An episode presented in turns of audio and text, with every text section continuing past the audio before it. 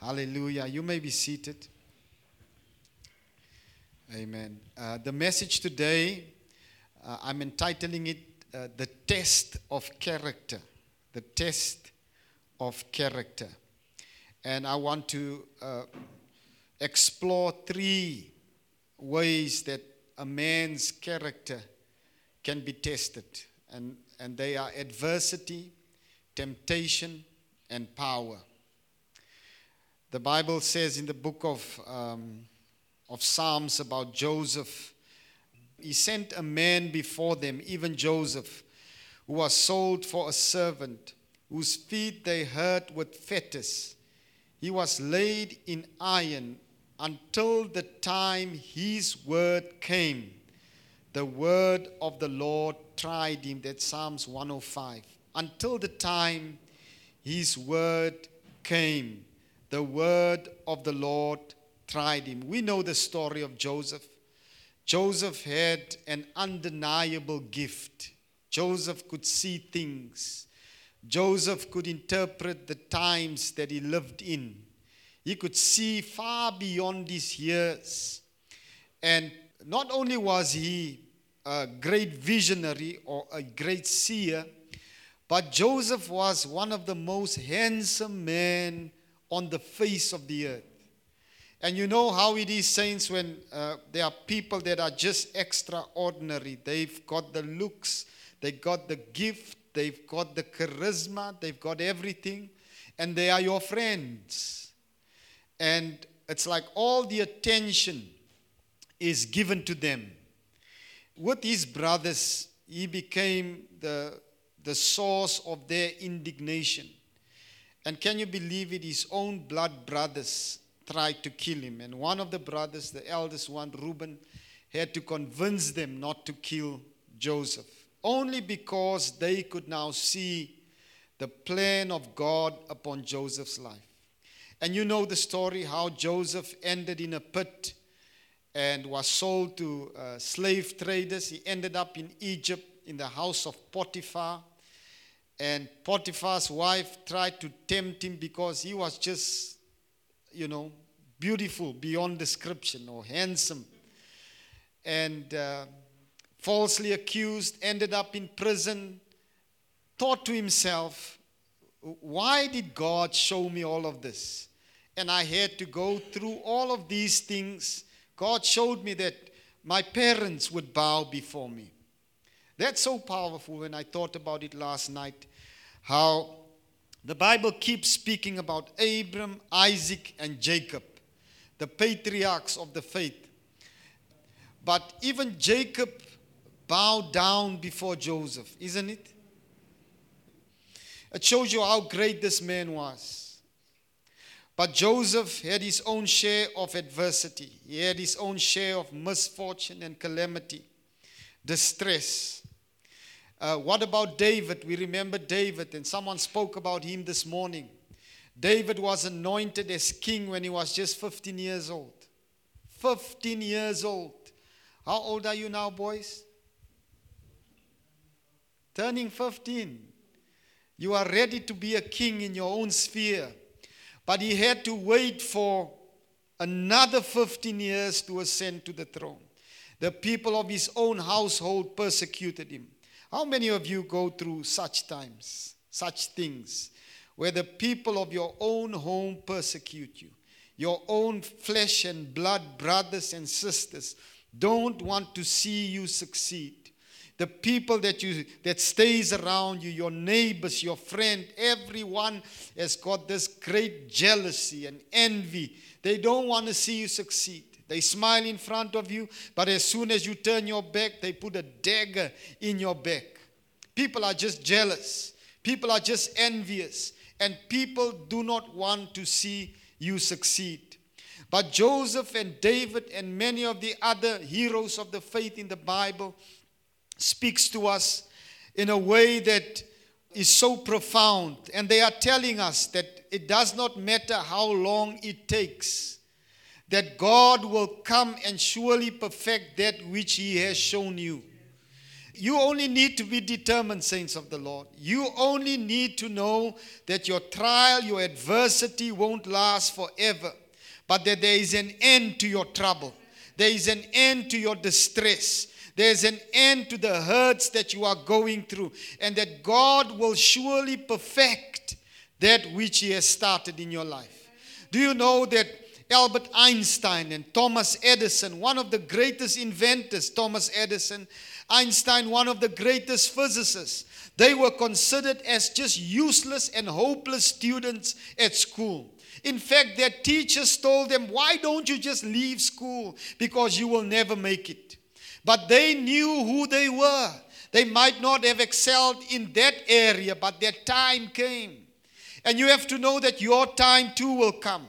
You might not do well at school today. You, you might feel that you are not as clever as other people in academics, but who knows what God has in store for you? Who knows the giftings that God has placed in you before the foundations of the world? I'm of the opinion that when God places a human being in the earth, that God gives him the necessary resources so that that person might be successful, so that that person might succeed in his own unique way.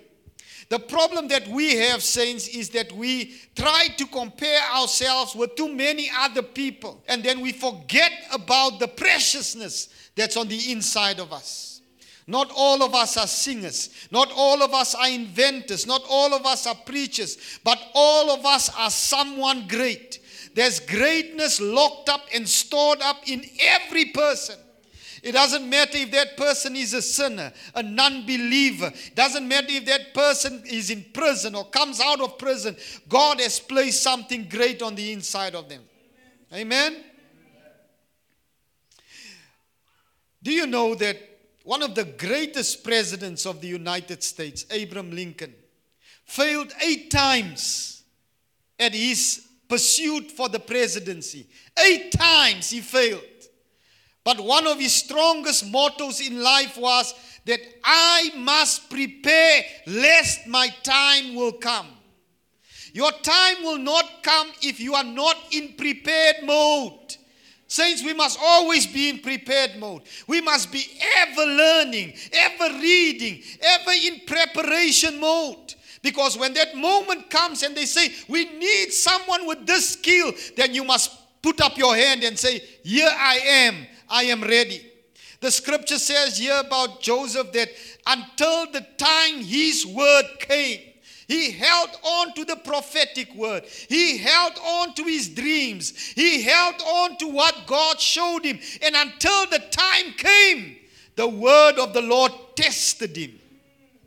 So before the time came, there were tests, examinations, there were trials. You become sick, you become frustrated, you have no money in your pocket, you cannot pay your bills, you are being tried, your character is being tested. You see, saints, God will only promote those whose character is that of gold, whose characters has gone through the fire. God does not care about your charisma. God does not care about your gift, but he cares about your character. Too many people places the gift before the character and they mess up everything, but the character must come first. Today we are speaking about the test of your character. And, and we are not talking about you as an individual. I'm not talking specifically about you, Clint, about you, Leon. But this word will speak to you as though I am talking to you. Amen? The reason is because there are too many familiarities in this word. There are too many commonalities that people go through where they fail when their characters are being tested. Amen? What about the most famous, one of the most famous uh, people in the world, Colonel Sanders? Who of you know knows Colonel Sanders? He was not from the military. He's the guy from KFC. Up until 65 years of age, this guy was a nobody. 65 years. He was bankrupt. He only lived from a pension. But then at 65, he said, There's something I can do. And he started to, to grill his chicken, whatever way he did. And he went from house to house selling the chicken he made. And before you know it, at the age of 88, he became a multimillionaire. And today, his name, although he is dead, his name is still alive. There's a man that had a dream. There's a man that did not give up. I want to encourage you, saints, don't give up. Don't ring the bell and say, I quit. I have had enough of this. No, you are just in the in the testing of your character.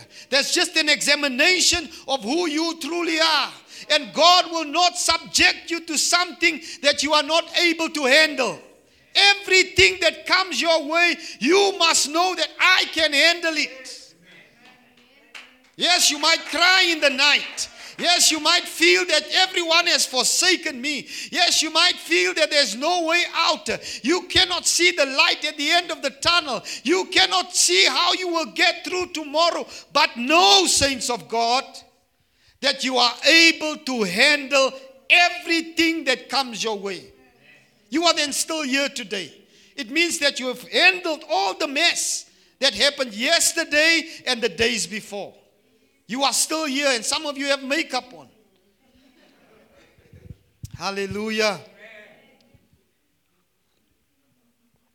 So God gives extraordinary gifts and graces to extraordinary people. Some of you, you might not have discovered who you truly are or what you can truly do. Some of you are, are, are magnets for money. Some of you have the capacity to be multi million rand and dollar millionaires and people and billionaires. You have that capacity on the inside of you. It is just that your vision is a bit dim right now.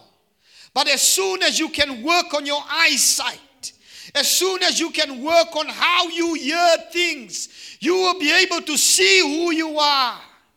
Once you are determined to leave this earth not as a pauper, not as a nobody, but as a legend, things will start to come together in your life. Angels will uh, automatically come to your aid and they will start ministering unto you. Some of us must take the risk. But you have to know that you have got a great gift in you. You have to know that you are not ordinary. No, you must tell people, I'm not just an ordinary person.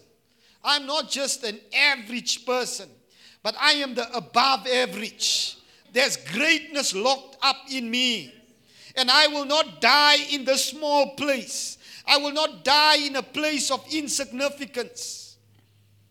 It might require that you study a little bit. It might require that you get a degree. It might require that you practice a bit longer. It might require that you stay in the gym a bit longer. While the others leave, you stay. These things will be required because your character is being tested. Why does God test the character of people? It is because God wants to promote them. God wants to say, Well done, you good and faithful servant. You were faithful with the little. Come, let me make you ruler over much. This is the intention of God in testing you. But the testing of God is not to break you. The testing of God upon your life is to promote you. God wants to test you to promote you, to exalt you. God wants to test you to endorse you. Don't run away from tests, saints of the Lord. It's only people that are unprepared that hates the test. And you know what I'm talking about? You've been at school, you've seen the clever girls, and they couldn't wait for nine o'clock so that they can write their three hour uh, exam. But you, you prayed that something would happen, that a bird would fall out of the sky, an aeroplane would crash, so that you don't have to write the test. You prayed that the teacher would faint or something, that you don't have to write the test. It is because you were unprepared. Abraham Lincoln said, I must prepare lest my time will come. We must continually be in preparation mode, saints. Test will be hard, test will be difficult if we are not prepared. Joseph went from the pit to the prison to the palace. The pit speaks of his adversity. The prison was the place of his temptation because of Potiphar's wife, and the palace was the place of his power. This morning we are speaking about the test of your character, and we are exploring these three avenues the pit, the prison, and the palace adversity, temptation, and power. Hallelujah. A test speaks about an investigation. Now, someone that is in forensics, if there was a crime scene, they will comb the whole scene because they want to gather as much as possible information that will help them to the successful conviction of the criminal. And so it is when you are being tested. Every little detail in your life will come under the magnifying glass. You cannot say, only test this side. Lord, only examine this side of my life. Lord, just see how I go to church. I go to church every Sunday. I give tithes and offerings. Lord, just test this side. But no, God will test and examine every little detail in your life. Saints, you know how the word of the Lord is? Once the word is preached, it's like that week, tomorrow, the word comes to test you. Comes in areas that you don't want him to come. And they come and they bring the magnifying glass to magnify things that you hid, to magnify things that you rather just keep secret. But you have to know today that when things like that happen in your life, when people turn against you, and normally, this is what actually happens. When God comes to test your character, there are people around you. And it's like people now talk about you. And it's like uh, you don't know where to put your hands on certain things, you don't know what's happening. Hallelujah. Today, people want quick things, people want easy things, they don't want to go through the process the process of life. If you play lotto, you are part of those people. You are part of the people that wants quick things. And I'm serious. If you play the lottery, you have no trust that the Lord will make a way for you. If you play the lottery, you don't think that there's greatness enough in you to make it big and you want to take the shortcut. I am very serious about this. I know people are laughing because they want to see what kind of numbers and scriptures I quote and take the numbers of the scripture so that they can go and play today. No, people are too afraid to endure. People are too afraid to stay the process. Can say hallelujah and praise the Lord, but God, when He comes to examine you, Every detail in your life will be examined. You say, Lord, but I give, my, I give into the church. I pay my tithes. And why don't I have a financial breakthrough? Maybe it's because you play the lotto. Maybe it's because you have another, you have an alternative plan. You have not placed your whole trust. You've not placed your whole hope in the Lord. It's not that He does not want to bless you, it's that you are blocking the blessings. Hallelujah. I say we are living in a microwave generation because a microwave can cook something very quickly. We want quick promotions, we want quick things, we don't want pain. And, and we don't know that the pains in life are so necessary so that we can appreciate the pleasures in life more. But if you don't go through the pains in life, you won't appreciate the pleasures in life. If you have not worked for a pleasure in your life, I'm just going to call it that. When it's there, it, it's going to be easy for you to give away. Say, for instance, you, you get a 24 karat gold ring. You did not pay for it, you did not, work for it. Tomorrow, if someone says to you, "Ah, Look at that beautiful ring, I, I would want a ring like that. Because there was no labor and pain and sweat in it, you just take it off and just give it to someone. But because all of these other things are attached to that thing, it'll be difficult for you to let it go. You appreciate it more. That is why when people give free concerts, people don't go. Isn't it? People want to pay. Subconsciously, they want to pay something because they feel that when I pay for it, there is now value to the thing. But something that comes free, there's no value to it. You know, they say that the gospel is free. Where have you seen that? The gospel is not free. When you come into the things of the Lord, you must give your very life. It is no longer I that live, but Christ that lives in me. The gospel will cost you everything. It's not free in that sense. But freely you receive, yes. But when you walk this road, and all the believers know about this, there is a price to pay. Amen? Hallelujah. Trials are an examination of your character. These examinations are connected to your endurance. They are connected to your durability and fortitude. You know what endurance is.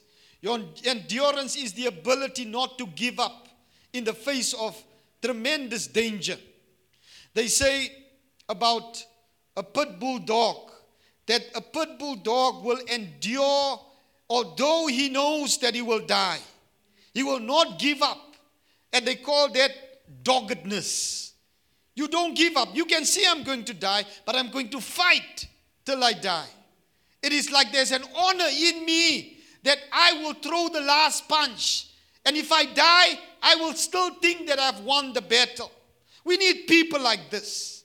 We need people that will endure in the face of danger, in the face of embarrassment, in the face of being disciplined. When you think you are being belittled, that you will stay, you will endure.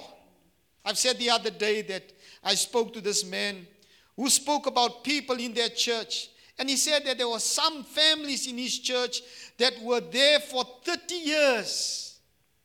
I said, gone are those days. People don't stay in church that long anymore.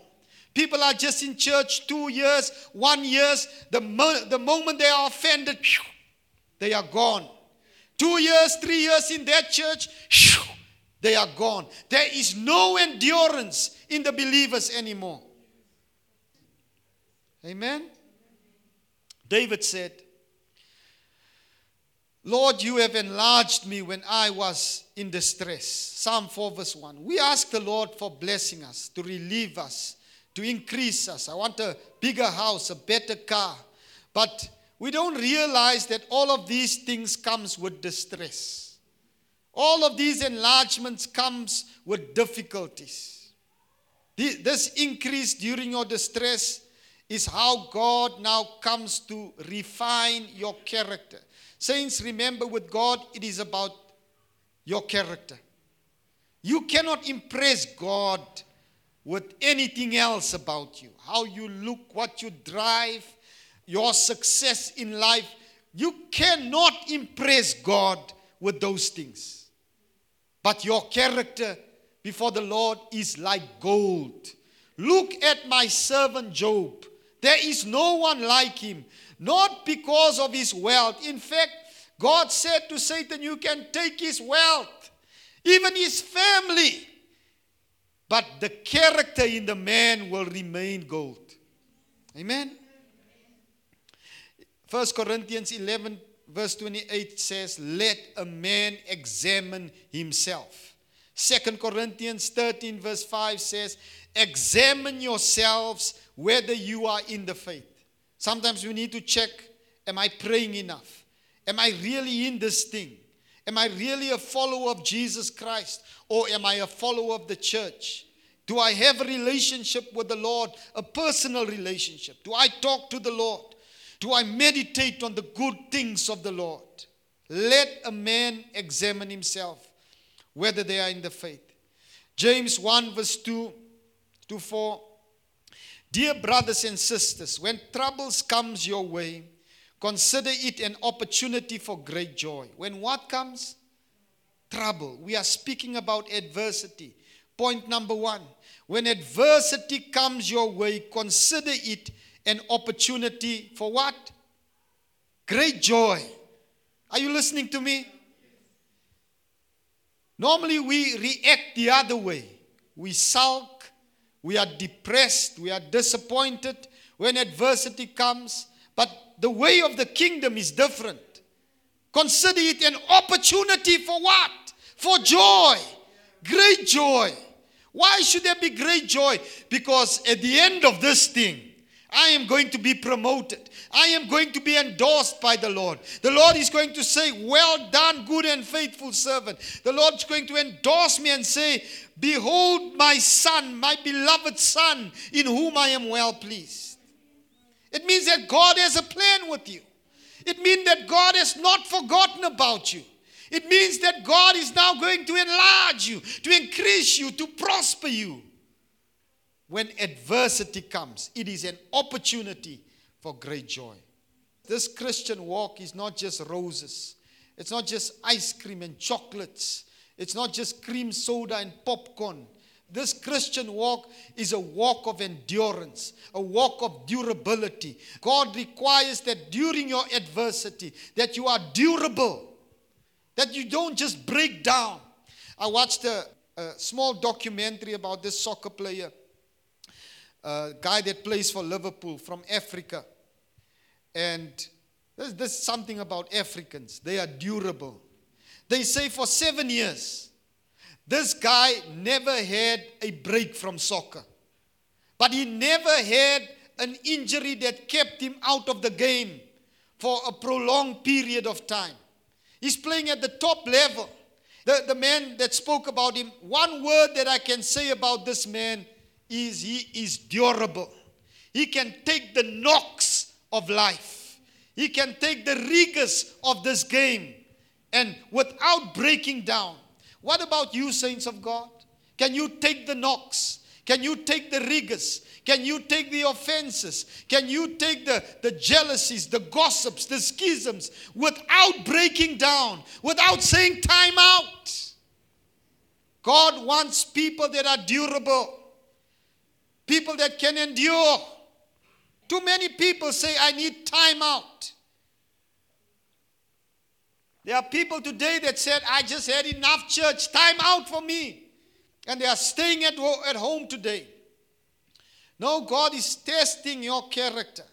And the more you fail, the more you delay the process, the longer it will take for your promotion, for your endorsement, for your blessing. Hallelujah. You know, God, God, there's no respect of time. God has no is no respect of person. And God will wait for you, even if He will wait for you 80 years. 80 years until you have decided, no, I'm going to stay. No, I'm going to endure. I'm not going to fall down. God will wait for you. God will wait for you even if you never come into the purpose that He has created for you. Even if you never realize your gifts. He will not come and appear before you one night and say, Come, no man, Charles, wake up now. No, he will not do that. Because God is a God of principle. Amen? I always say that when you die, the greatest dread of death will not be the dread and fear of the unknown. It will be because you have not fulfilled your purpose. It will be because you don't know who you are. It will be because you have walked and wandered aimlessly in this life without recognizing the preciousness that God has placed on the inside of you. That will be the worst death that a man can die. It might be one minute, one moment, and you've heard the testimonies of people that has died and been revived. They say their life comes before their eyes and they could see everything in a moment. That moment could be hell to you. And so I'm challenging you and provoking you to come up higher. So your character can come out as gold on the other side. Amen?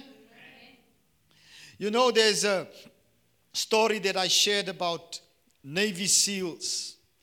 To become a Navy SEAL, one of the most elite combat units on the face of the world, to become a Navy SEAL, the first week of your application, you have to endure the most hostile environments known to men.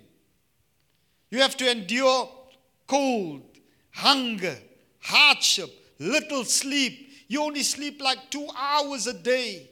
You are in waters, in drownings, continually being persecuted by your superiors, by the generals and the men that they have placed over you. They hurl insults at you. They want you to quit. And it said of these Navy SEALs, it is a test of their character. And to character is attached endurance and durability. Amen? And you know, all the time when you go through this hungers, through this subjection of humility, they keep on showing you, they dangling. A, they, they are dangling a, a, a bell before you. They say, if you can only ring this bell, there's a warm shower waiting for you. They say there's a warm meal, home cooked. There's a nice soft bed waiting for you. They entice and tempt you to give up. It is the same with life, isn't it? Sometimes the devil will come and entice you to give up. Man, just give up. Just leave these people and go. Just leave this God of you and go back into the world and do the same old, same old that you do every week.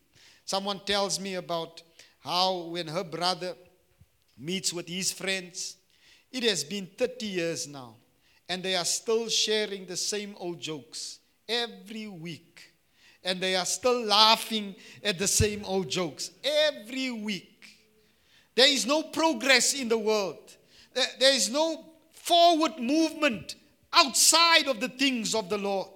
You come together, yes, you have new clothes on, but inwardly you are stagnant. You can't even read the newspapers to get a new joke. You share the old jokes over and over again. Round and round in circles you go. You even sing that song. Round in circles, round in circles. They say of these Navy SEALs that 75 of the young men that applies to become the elite of the elite, 75% does not make it. 75% quit. And I'm thinking about what about the church, Lord? What is the percentage of the church? How many people quit in the church? And sometimes parents can be the reason why their children quit because parents does not show the example to the kids the child will begin to quit the, the child becomes too familiar with church and they see if the parent stays at home for no apparent reason i can stay at home and it's all just a setup saints you have to hear me very carefully it's all just a setup and you can see there, there are people that started out like that. They came and then they drew away systematically, systematically. It is now normal for them not to come to church for a month, for two months, for three months. And then when you see them after three months, hi, how are you doing? We haven't seen you in so long. Offended. Why do you have to ask me that question? Huh? All just a, a plan of the enemy. And you know what I'm talking about, isn't it? And then you don't see them anymore. But I just asked how you are doing. Don't be part of the 75 percenters. Don't be part of the people that quit, saints. Don't be part of those that are not counted in life. Don't be part of the names that will be forgotten, that will just disappear in oblivion. Don't be part of those people that when they die, we just talk about them for a week, but we forget about them. Earlier in this uh, message, I mentioned names of people that died a hundred years ago more. But it's like they still live. We speak about David as though he's still alive as the Apostle Paul, as though he sits in one of the chairs. We speak about Joseph as one that lives in our own homes, about Einstein, about all these great composers and inventors, as though they are alive. Your blood must speak, although you are dead. Of Abel, it was said, his blood still speaks. God came to Cain and he said, What is this that I hear? The blood of your brother cries out from the ground. Be compelling, saints of God. Be counted. Be someone of note. Be a noteworthy person. You might not have all the uh, luxuries and all the, the great wealth in this world, but make an impact where God has placed you. Hallelujah. Don't quit because of just temporary relief. That's easy. That's the easy way. Don't go for the temporary stuff, saints of God. But stay that course. Be that pit bull that hangs on in the face of total danger. Today we are living in a culture of quitting. Children quit at sport because they have lost the game. I don't want to play soccer anymore. They beat us 6 0. I can't take the embarrassment. Children don't study anymore. Children just quit for any and for no reason. It's because the home has become too tolerant to everything. We don't discipline our kids anymore. We don't withhold certain pleasures from them. It's because life has gotten too easy. But not here, isn't it, saints? Not here in Kingdom Nexus. If the TV must go off, the TV must be off. If the phone must be taken away, the phone will be taken away because there are certain chores and certain requirements. You are going through the process. Hallelujah. People don't finish what they started. We are in a culture of quitting. And I'm talking to you today as an individual. What have you started, but you have not finished? You've not seen the thing through.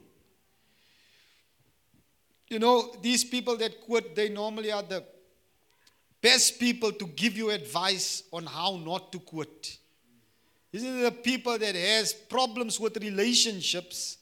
They are the best people to tell you how you must handle your relationship. People quit church when they are disciplined. They are offended when they don't have their way.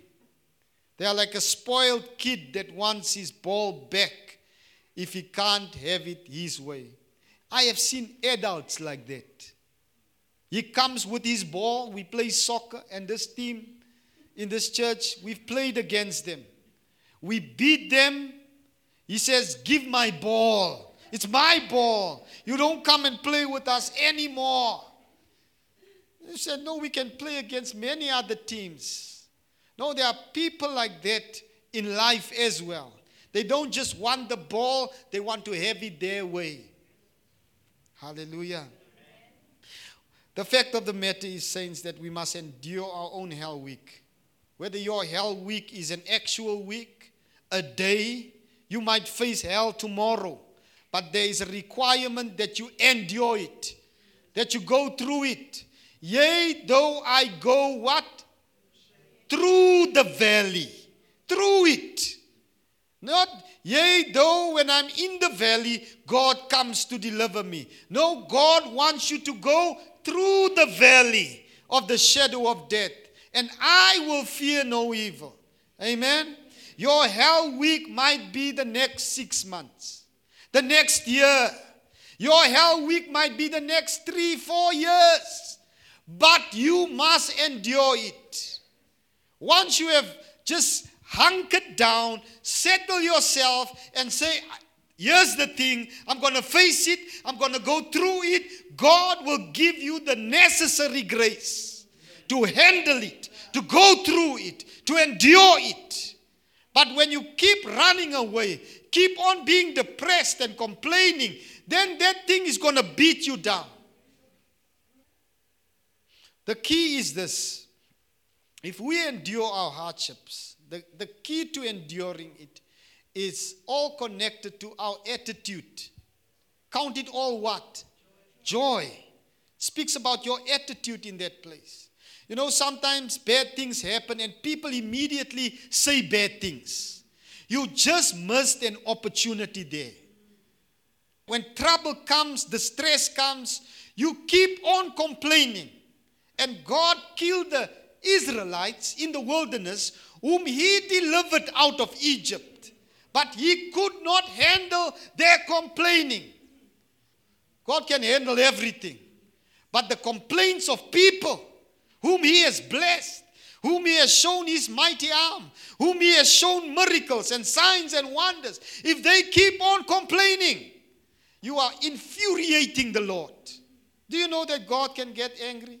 His anger lasts but for a moment, the Bible says. Hallelujah.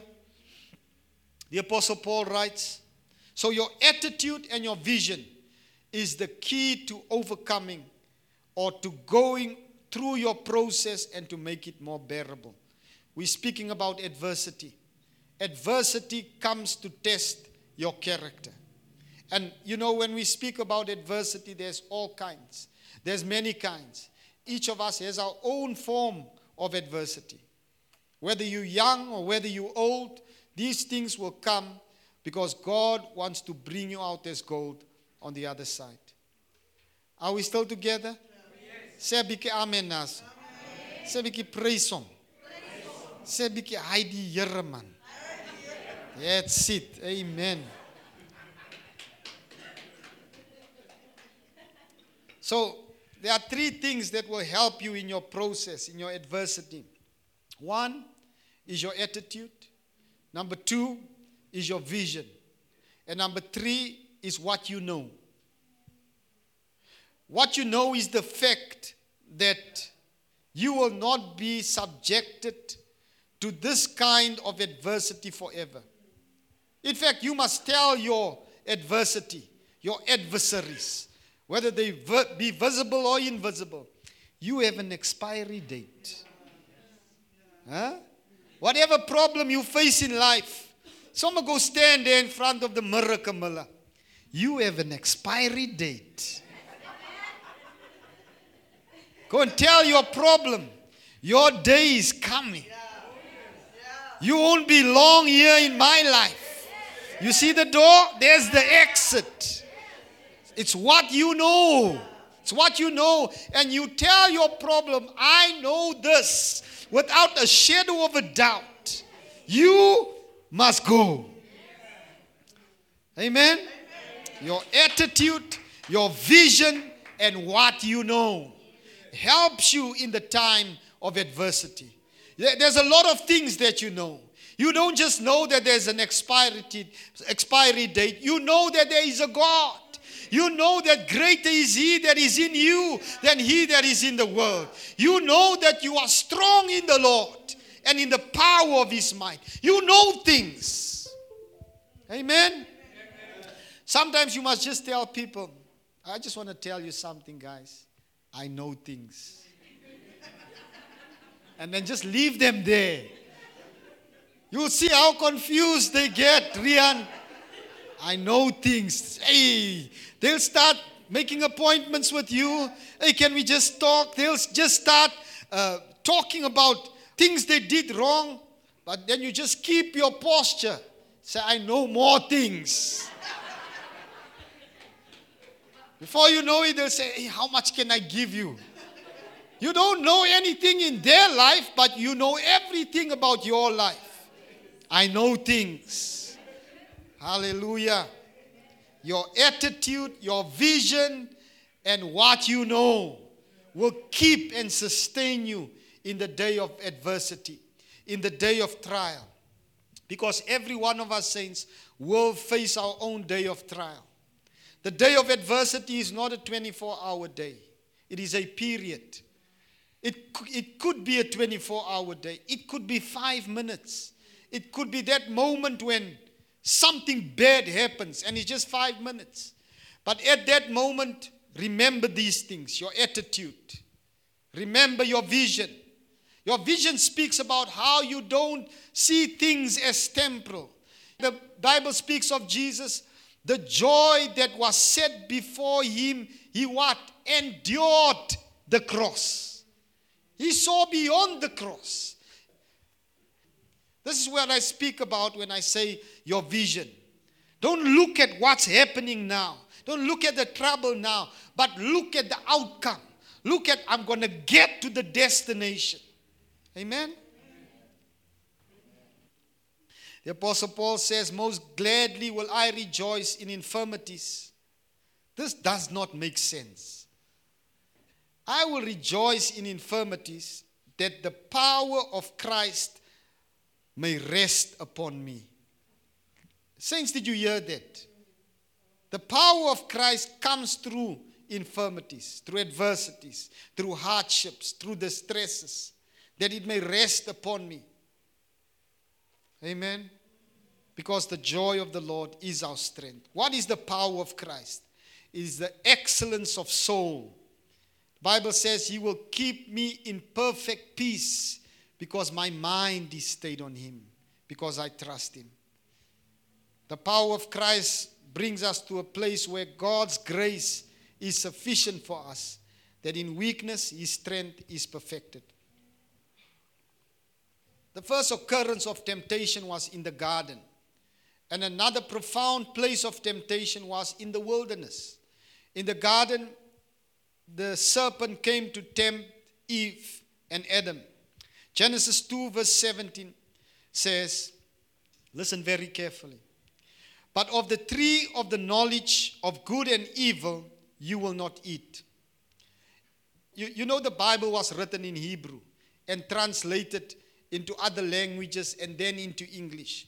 And so during this translation, some of the things were lost. Call it lost in translation.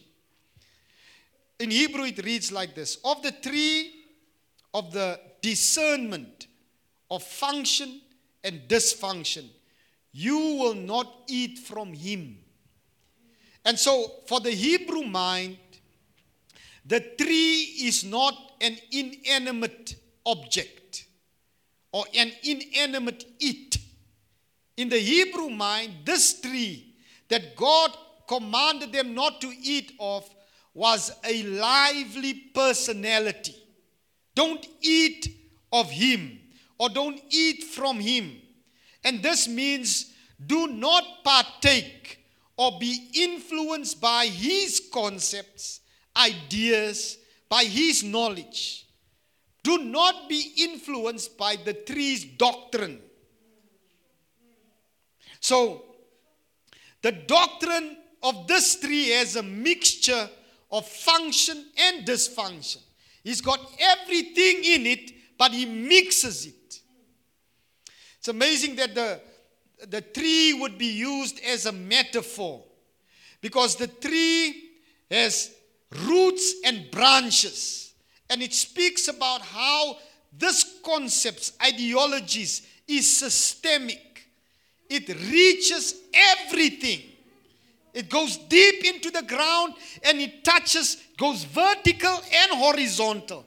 Every place in your life will be touched if you eat from these concepts, these ideologies, he does not say lies. Hallelujah. The fruit are these ideologies. You've got the tree that is systemic, and the fruit is the ideologies. Eve came under the process of deception. Eve was not tempted in a one time event. Eve kept on going to hear from the tree. In the beginning, it was foreign to her. But because she heard it over and over and over, she bought into it. She bought into that deception. And she, she was so far into the deception that she could now become a witness of the deception. She could now deceive her husband by the deceptions of another. I want to bring this home to you today. It's not just a revelation. Because this is how the enemy of our souls breaks up relationships. The Bible says in 1 Corinthians 15, verse 33. Do not be misled. Bad company corrupts good character. That's the NIV. King James says good morals. You see how morals and values is connected to character. Do not be deceived, the King James Version says. Bad company corrupts good character, good morals. So deception and misleading is the same thing. To mislead you. Jesus warned his disciples many times be careful that you be not deceived. Listen to this Proverbs 11, verse 13. A talebearer, a talebearer is a what? I hear some of you say a skindere. No, it's, it's a gossiper. A talebearer reveals secrets. But he that is of a faithful spirit, upright in character, conceals a matter. In this week, I've heard something bad about a man of God. It doesn't mean that I must now go and share it to everybody, although it is the truth. I will not be part of gossiping. I will not be a talebearer. Proverbs 18, verse 8 says, The words of a talebearer are as wounds, and they go down into the innermost parts of the belly. So, one that gossips keeps on spreading wounds, keeps on opening up wounds in people's lives. And in contemporary language, we call a talebearer a snitch and a rat. And, and, and really, you know, if you are being compared to a rat, how ugly must you be? A snitch. Some, some people say snitches get stitches. There are six things the Lord hates. Seven are an abomination to him. Here's two of them a false witness who breathes out lies, and one who sows discord among brethren. The person who sows discord among brethren becomes like that personality in the garden that brings his own concepts, ideas, and ideologies. He comes with his own fruit and he keeps on saying to those ignorant people in his sphere, in his circle, he keeps on spreading things that are not true. Deceptions. He keeps on misleading those. He becomes a witness of deception. There's a saying that says, Never does a man portray his character more vividly than when proclaiming the character of another.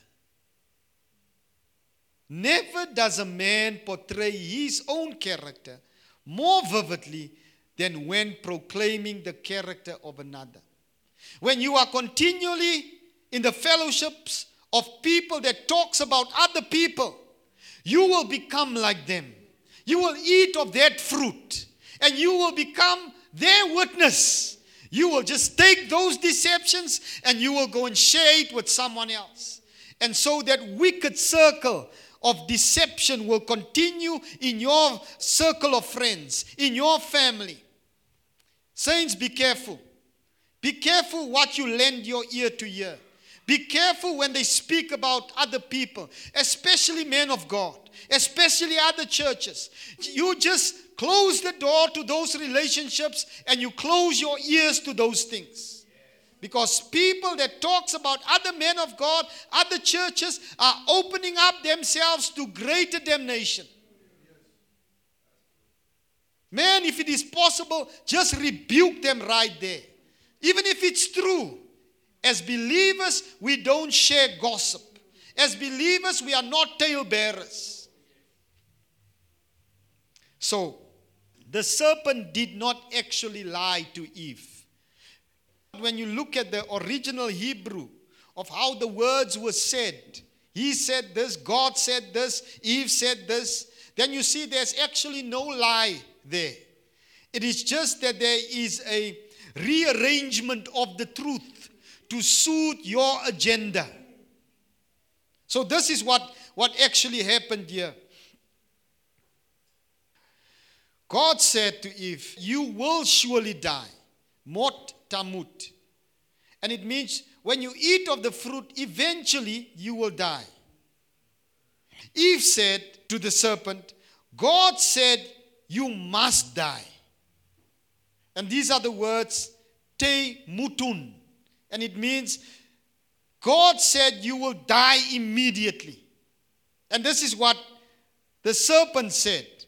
The serpent took the words of God and the words of Eve. The serpent said, You must not surely die. Lo mot te mutun. He did not put his own words in there, but he used the words that was said before. At the temptation of Jesus, Satan came and spoke the word to him. You are the Son of God. Make these stones to become bread. Throw yourself down the temple because it is written, He will give His angel. He brings the truth, but He distorts it.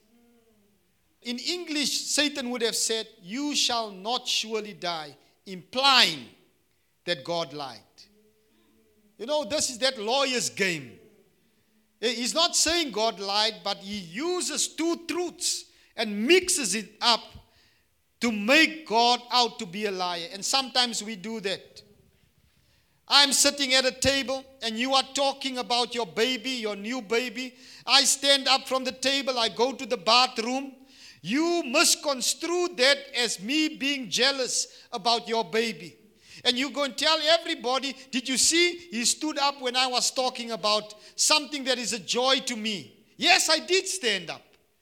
So the question, if it was a lawyer, did you stand up, Mr. Claassen? Yes, I stood up. And so now the whole thing is being turned to make me look like I'm the bad one, isn't it? You come into the door, and the moment you come in is the moment that I laugh. And then you must construe my laughter as me mocking you. You say to everybody, You all saw how he laughed. So he's got something against me, he's mocking me. Yes, it's the truth. I laughed. But I did not laugh at you, I laughed at something else.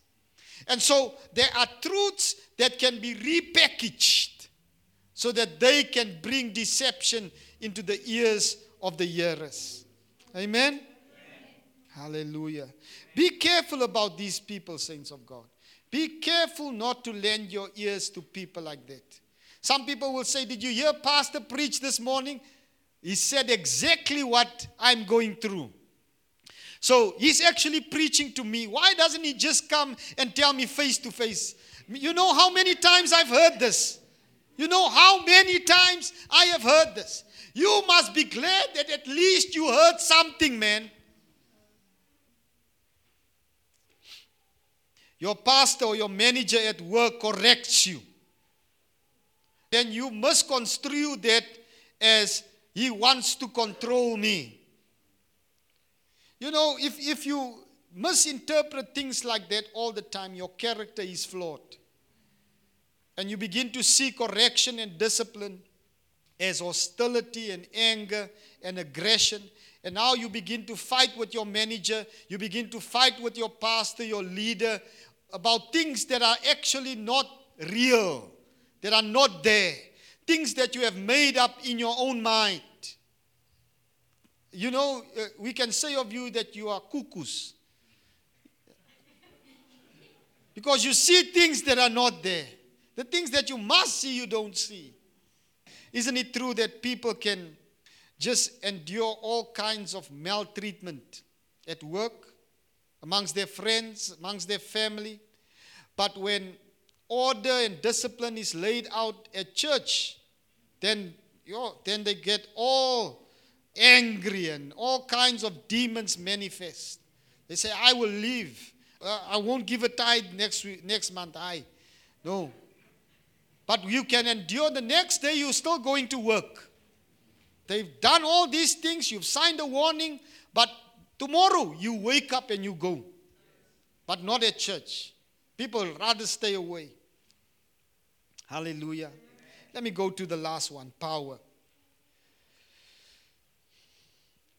Some people just forget God when they begin to prosper.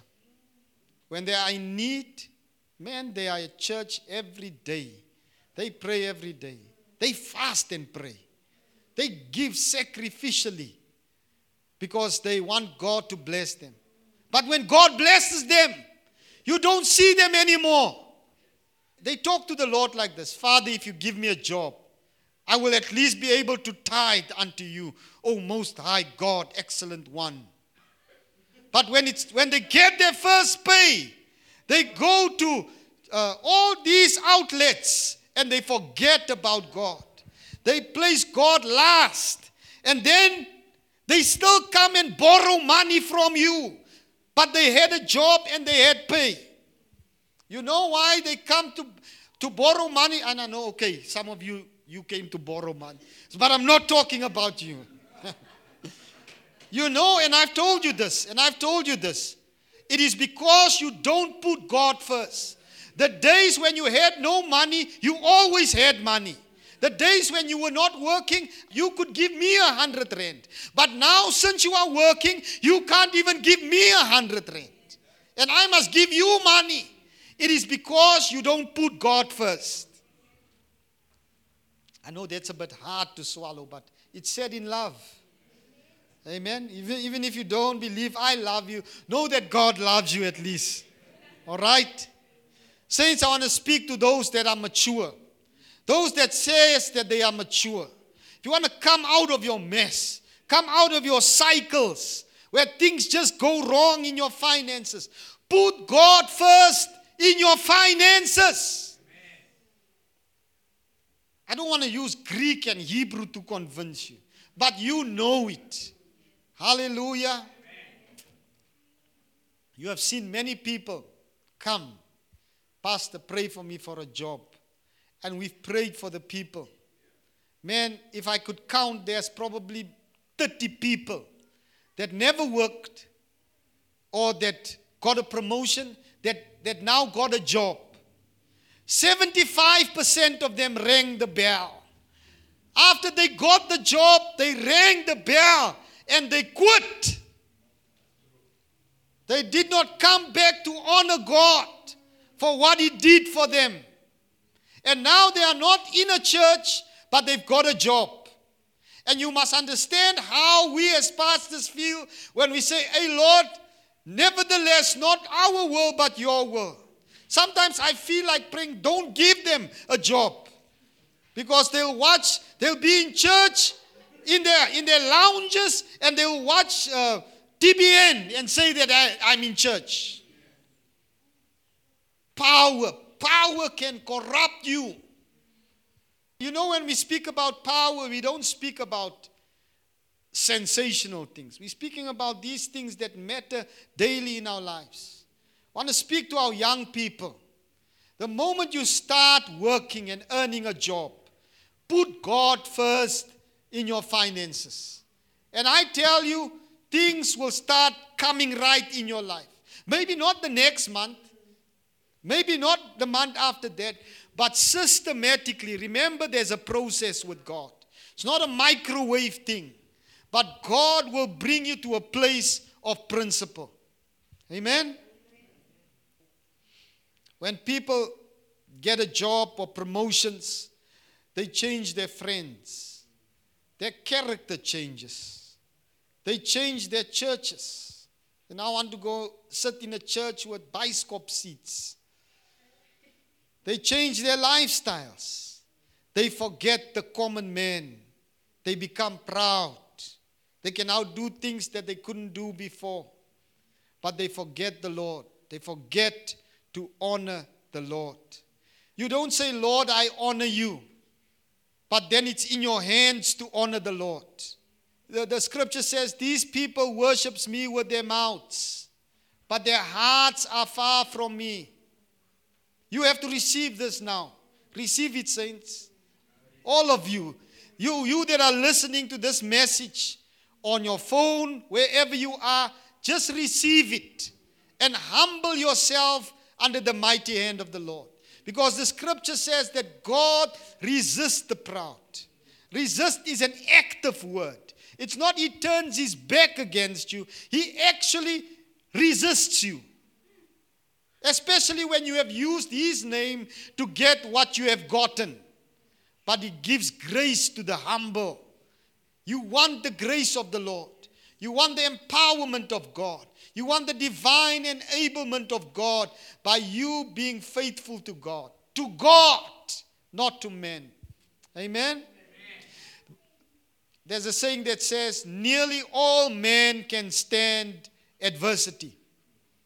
But if you want to test a man's character, give him power. Power and prosperity will really examine your character. We're talking about the test of character. Get power, get prosperity. See how your character is being tested. There are people that knows how to deal with power. Not everyone is like my preamble. Not everyone is like that. No, there are people. Power is the excellence of soul. Remember, we spoke on that? The excellence of soul.